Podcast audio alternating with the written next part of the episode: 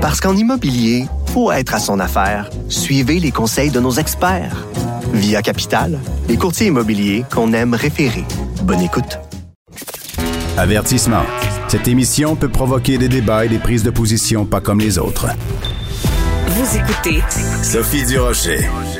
Je suis amie Facebook avec André Ducharme, ex de RBO, et il a publié au cours des derniers jours euh, un message vraiment très touchant où il raconte, il y a 40 ans exactement, euh, à quel point il était un petit cul, un petit cul perdu, et comment a commencé la fabuleuse aventure de RBO. Alors je me suis dit, plutôt que de le lire sur Facebook, je vais lui parler en personne, puis partager ça avec tous les auditeurs de Cube. André Ducharme est au bout de la ligne. Bonjour André.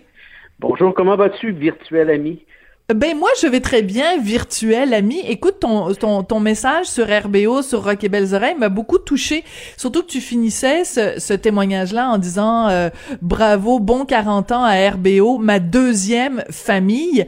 C'est vraiment ce sentiment-là qui t'habitait quand tu repensais à ces 40 dernières années? Ben en fait euh, oui, et RBO c'est une drôle d'histoire parce que euh, les, les, membres d'RBO, au tout début, on se connaissait pas vraiment. Euh, c'est presque un, mariage de raison, si on veut. C'est une émission de radio où on se réunissait, mais il y avait plein de monde qui gravitait autour de ça. Puis à un moment donné, il y a comme un noyau dur qui s'est formé. Puis euh, avec le temps, ben ce noyau dur-là, c'est vraiment devenu une famille. Des liens qu'on a entre nous, c'est des liens, euh, des liens d'affection très forts, puis des liens qu'on peut qualifier de, qualifier de filiaux, c'est ça le mot. Hmm. C'est vraiment ça, parce qu'on a, on a vécu tellement de choses ensemble, pas seulement professionnellement, personnellement aussi. J'ai arrivé plein d'affaires qui font en sorte que, ben, avec le temps, euh, c'est, vraiment devenu euh, une famille. Ma deuxième, parce que j'en ai une autre. il y a un lien entre les deux, c'est ça mon message. Oui. Mais non, mais mais, mais tout à fait. Mais ce qui est intéressant, c'est que la façon dont tu le racontes, c'est que toi, tu faisais donc euh, un spectacle avec ta, ta, gang musicale, les Yellow Frogs. Puis là, tu le racontes. Donc, je vais, je me permets de, de te citer sur Facebook. Tu dis, après le spectacle, il y a un monsieur moustachu que je connaissais pas qui est venu me voir. Je m'appelle Richard Z. Sirois et avec mon ami Guy Lepage, on commence vendredi prochain une nouvelle émission de radio qui va s'appeler Rock et Belles On aimerait ça euh, faire jouer euh, vos sketchs et les chansons des Yellow Frogs. Mais la façon dont tu le racontes, c'est vraiment très euh, très formel, alors qu'aujourd'hui vous êtes indissociables les uns des autres. Donc c'est c'est c'est c'est vraiment amusant de savoir la façon très formelle et très proprette dont tout ça a commencé. Mais moi, je connaissais, je connaissais même pas Richard Sirois. La première fois qu'il me parler, lui, il était là qu'il euh, il, est, plus vieux que moi. Moi, j'étais vraiment le, bébé. Hein. J'avais 19 ans quand ça a commencé. J'étais vraiment, ah. quand j'étais un petit cul, j'étais un petit cul. Et euh, à 19 ans à l'université, surtout dans ces années-là, l'UCAM, euh, je pense que la moyenne d'âge, ça devait être à peu près 68 ans. J'exagère, mais il y avait beaucoup de, de, de, monde pas mal plus âgé. je, je me sentais vraiment pas à ma place. Et, et Richard, lui, avait peut-être 24 ans. Et pour moi, quelqu'un de 24 ans, c'est un monsieur, là, tu sais. Puis en plus, avec sa moustache, c'était un vieux, tu sais. Fait qu'il y avait un vieux monsieur qui est venu me demander de faire de la radio avec lui. Et dans mon esprit, c'était My God, c'est donc bien sérieux cette histoire-là. Et je connaissais Guy parce que Guy, euh, Guy n'a pas changé quand Guy entre, quelque part et il aspire l'air au complet de la place.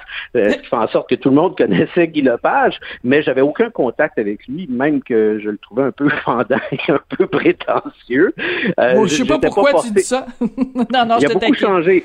Sérieusement, oui, énormément. d'aujourd'hui est pas mal plus humain que celui que j'ai connu. Euh, non, je, je, je, joue un peu avec les mots, mais c'est vraiment quelqu'un euh, que, que, que j'adore, mais à l'époque, euh, j'étais pas certain. Tout ça pour dire que euh, ben c'est comme ça que ça a commencé. Avec le Feu sauvage de l'amour, la clé de, de toute cette histoire-là, c'est la chanson Le Feu sauvage de l'amour que j'avais composée avec hmm. Jacques Chevalier. Jacques Chevalier qui est, qui qui est dans les Bleus Poudres, qu'on connaît aussi, Jacques Chevalier Longueuil. Et on avait, on avait composé cette, chanson-là, euh, on avait 17 ans, 16 hmm. ans, 17 ans. Oui, 16 ans, en fait. Et euh, on était un groupe musical comique. On faisait des chansons un, peu rigolotes, puis on avait comme, je dirais, une, carrière un peu semi-professionnelle. On faisait des shows un peu partout, mais on n'était pas des vedettes. Et euh, c'est cette chanson-là qui a comme cliqué chez Richard et chez Guy, qui ont dit, hey, on veut travailler avec ce gars-là. c'est le fun ce qu'il fait. Ben, en fait, l'offre était pour Jacques aussi. Jacques était dans les débuts de Rock et également. Et euh, puis c'est comme ça que ça a parti. À partir finalement d'un show Donc, euh, moi, c'est même pas moi qui avais eu l'idée, je l'explique dans mon texte. Très drôle, mais ben oui.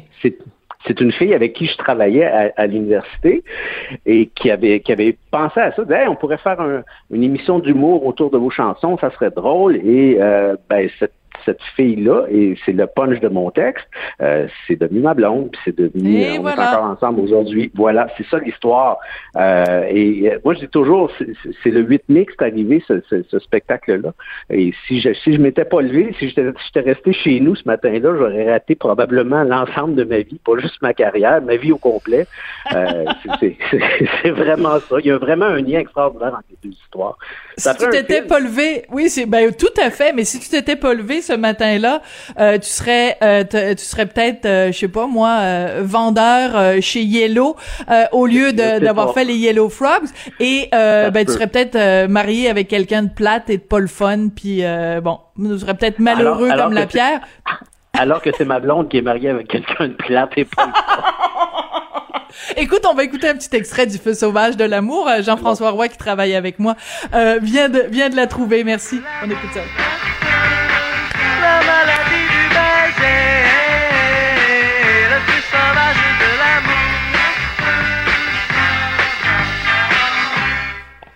Alors, c'est ça aussi la grande force de, de RBO, c'est euh, les, les sketchs et les chansons, mais des trucs avec des vers d'oreille. Écoute, 40 ans plus tard, on la chante encore, le feu sauvage de l'amour. Donc, ça doit te faire quand même un petit velours à chaque fois que les gens entonnent ça.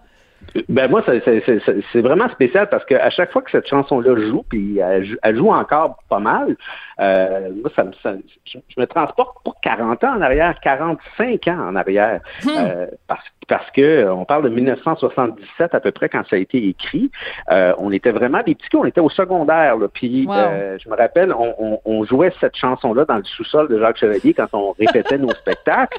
On se regardait, on disait, hey, cette chanson-là, c'est un hit mais on a, on a 16 ans. Il arrivera jamais rien avec cette chanson-là. On va la chanter à Polyvalence, oh. on va la chanter au cégep, puis il arrivera plus rien après. Puis finalement, ben, il est arrivé quelque chose. C'est ça qui est, c'est ça qui est le fun. C'est ça qui est magique un peu. Mais ce qui est magique, André, c'est qu'il y a sûrement plein de gens qui nous écoutent, euh, qui ont peut-être 16 ans, puis de t'entendre parler de ça, ça va leur euh, donner peut-être euh, le coup de pied au derrière pour se dire, ben, t'es es dans ton sous-sol, tu joues euh, peut-être, ou t'es devant ton ordinateur. En 2021, c'est plus comme ça que ça se passe. Mais de dire que quelque chose que tu crées dans ton sous-sol, ben, à un moment donné, va devenir quasiment un, un hymne national. C'est quand même assez impressionnant. Écoute. Ben, je pense que ce qui est, ce qui est important, c'est quand, quand tu as une passion, quand tu as quelque chose qui te fait triper. Tu sais, quand tu es jeune, moi souvent, je, donne des conférences dans des écoles, puis c'est l'affaire que je dis, quand vous trouvez quelque chose qui vous fait triper, là, ben, garochez-vous là-dedans. Hmm. La voix est là. La voix, c'est pas dire, parce que souvent, les, les jeunes nous demandent Hey, euh, c'est-tu payant ce que vous faites? Fais pas une job parce que c'est payant, parce qu'il y a bien des chances que tu vas être bien malheureux dans cette job-là, c'est pour ça que tu as fait. Fais quelque chose qui te fait triper, puis ça se peut que ça devienne effectivement ton gagne-pain. C'est un, un, très très bon conseil, puis euh, tu as, tout à fait raison. Je vais faire écouter ce, ce boussi de l'entrevue euh, à mon fils euh, de 13 ans. Non, non mais c'est un très bon, c'est un très bon conseil parce que c'est vrai que les jeunes ont souvent tendance euh, à, à, calculer, si tu veux, le succès en termes monétaires, mais mais tu sais quand on regarde les influenceurs puis tout ça, mais on s'en fout. C'est pas ça qui devrait être ton, ton ta motivation à te lever le matin comme tu l'as fait le, le 8 mai il y a 40 ans. Oui, Écoute. Écoute, euh, on, on, a tous des sketchs ou des moments préférés de Rock et Belles Oreilles. Écoute, avec l'actualité qu'il y a en ce moment avec ce qui se passe en Israël, je pouvais pas m'empêcher, évidemment, de faire euh, jouer un extrait de votre sketch anti-Palestine. dit dans la région et que vous sentez que ça résiste trop. Employez anti-Palestine pour délier les muscles et anéantir les points de tension. Anti-Palestine est efficace pour le côlon il contient du Fanatix, de l'orthodoxe et de l'acidine. Trois agents super puissants. Est-ce que vous pourriez faire ça 40 ans plus tard? Ben, nous autres, on le ferait, ça, c'est sûr qu'on le ferait. Euh, euh, le, ce, qui, a peut-être changé 40 ans plus tard, c'est un, euh, la frilosité peut-être des diffuseurs qui étaient moins mhm. présentes à, ce moment-là. Puis euh, évidemment, les, les, réseaux sociaux qui font en sorte que chaque chaque petite chose devient une gigantesque montagne. C'est sûr qu'un sketch comme ça euh, provoquerait des réactions euh, sur les réseaux sociaux qui seraient très très très forts et on aurait à gérer ça. Je ne sais pas comment on le ferait. C'est vraiment hypothétique. C'est dur, dur, de le savoir. Puis on se pose beaucoup ces questions-là ces temps-ci quand on se parle entre nous comment comment on dealerait dans cette nouvelle réalité là où, euh, où c'est peut-être plus difficile effectivement d'émettre des opinions où euh, l'humour et l'ironie, je sais que euh, Richard a écrit beaucoup là-dessus sur le fait que l'ironie c'est quelque chose qui est en train de disparaître. Les gens les gens comprennent plus les jokes. Richard mon mari, oui. Oui, euh, absolument. Non, pour pas que les gens pensent euh, que tu parles de Richard Sirois, non, c'est pour ça. Oui. Non, non, non, non, excuse-moi, excuse-moi. Euh, ouais, c'est ça, c'est que euh, moi, ça, j'en fais de moins en moins des blagues sur, sur Twitter, par exemple, parce que quand j'en faisais, je me ramassais pris dans des controverses et des débats et des ah, attaques personnelles parce que les gens comprenaient pas que, hey, je fais une blague, c'est pas une opinion. Tu et, ça vient peut-être aussi du fait que les humoristes contemporains sont beaucoup dans dans l'opinion, c'est-à-dire que le personnage en tant que tel n'existe existe moins, n'existe plus.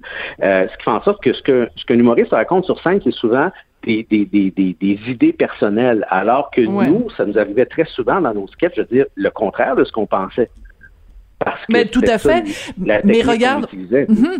mais regarde par exemple quelqu'un comme Guy Nantel, il dit tout le temps, mhm. ben c'est pas moi, c'est le personnage de Guy Nantel sur scène. Donc, euh, il, il faisait, il fait un peu euh, ce que par exemple faisait Yvon Deschamps. Tu sais, quand Yvon Deschamps riait des femmes, quand il riait des noirs, quand il riait de ci, quand il riait de ça. Ben, à l'époque, les gens étaient capables de comprendre que c'était pas ce que pensait Yvon Deschamps.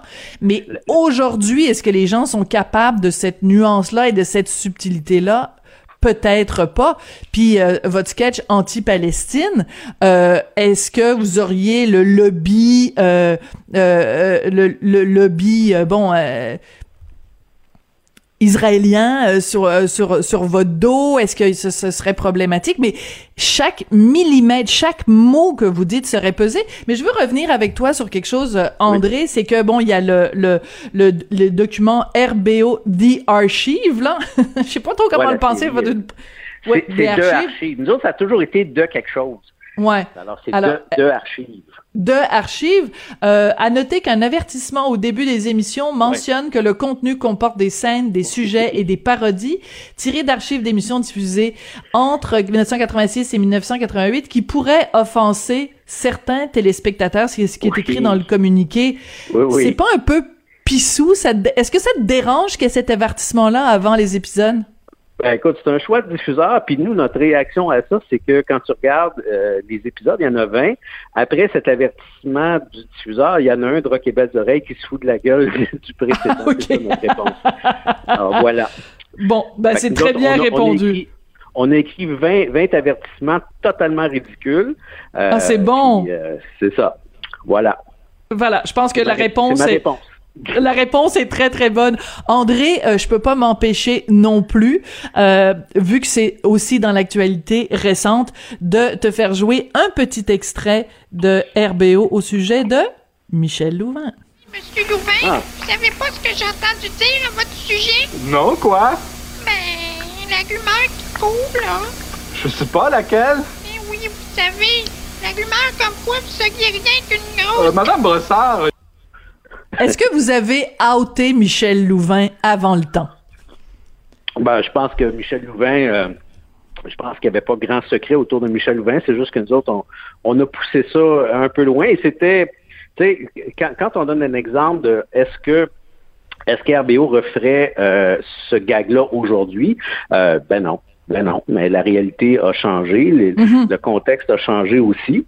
Ce qui ne veut pas dire qu'on ne parlerait pas de ce sujet-là, on en parlerait certainement autrement. Tu sais, euh, euh, hmm. regarde, je donne un, exemple bien niaiseux parce qu'on on, parle beaucoup de ce genre de choses-là présentement, puis ça ramène le cas, le cas de, de, ce qui est arrivé à Joël Legendre il y a plusieurs années dans un parc. Ben, c'est certain que on, on, pourrait faire des gags là-dessus, c'est sûr. Ouais. Euh, mais là, là, on, ne tombe pas d'en sortir quelqu'un du placard de force. Mais je pense que cette, cette ce, procédé-là a été, a été mis de côté après la grande controverse de Pinard à Pimentfort. Oui, tout à fait. Et, ça a mis fin à ce genre de choses-là, mais bon, à l'époque, ça se faisait. Les cyniques l'ont fait je sais pas combien de fois. Ah, totalement.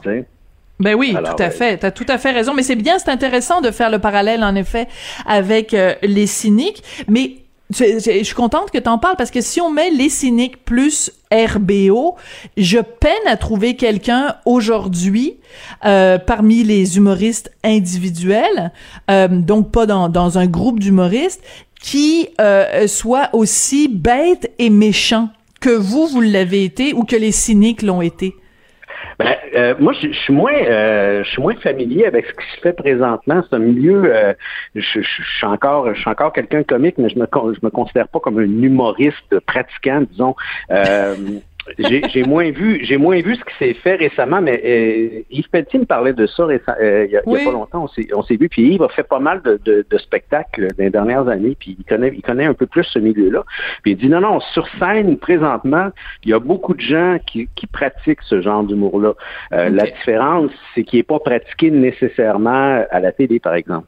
Voilà. Donc on revient à ce que tu disais tout à l'heure, qui est, euh, je l'ai noté, la frilosité des diffuseurs, c'est quand même ça qui a changé, et euh, évidemment euh, les réseaux sociaux. juste pour mhm. finir, André, ton plus beau et ton pire moment avec RBO. On commence avec le plus beau moment. Ah, bah, bah je écoute, j'en ai quelques-uns, mais je pense que le, spectacle, le, spectacle à la place des festivals à Montréal en 2014, si ma mémoire est bonne, devant euh, une foule qui est estimée à 100 000 personnes.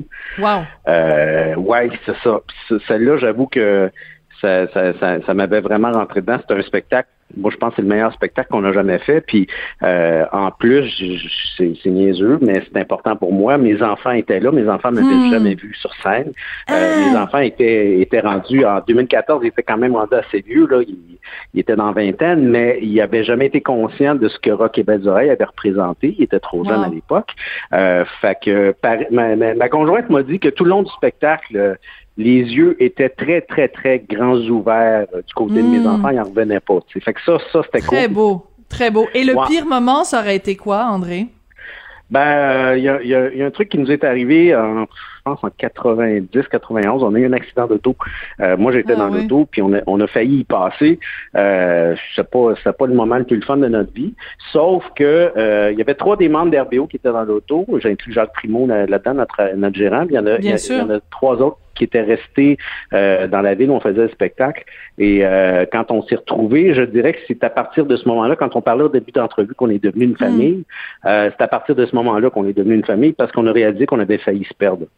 Oh, qu'est-ce que c'est beau, beau témoignage. Écoute, j'ai des frissons. Euh, j'ai un grand sensible, hein? Ben là. j'en ai jamais douté, André. Merci beaucoup d'avoir pris le temps de nous parler aujourd'hui. Puis euh, écoute, euh, bravo vraiment, félicitations euh, au petit cul, au petit cul le 8 mai 81 qui était qui, est arrivé avec cette chanson là, le feu sauvage de l'amour. Puis message à tous les petits culs de 16 ans. Accrochez-vous à vos rêves. Merci beaucoup, André Ducharme. Hey, merci à toi. Hein. Bye bye.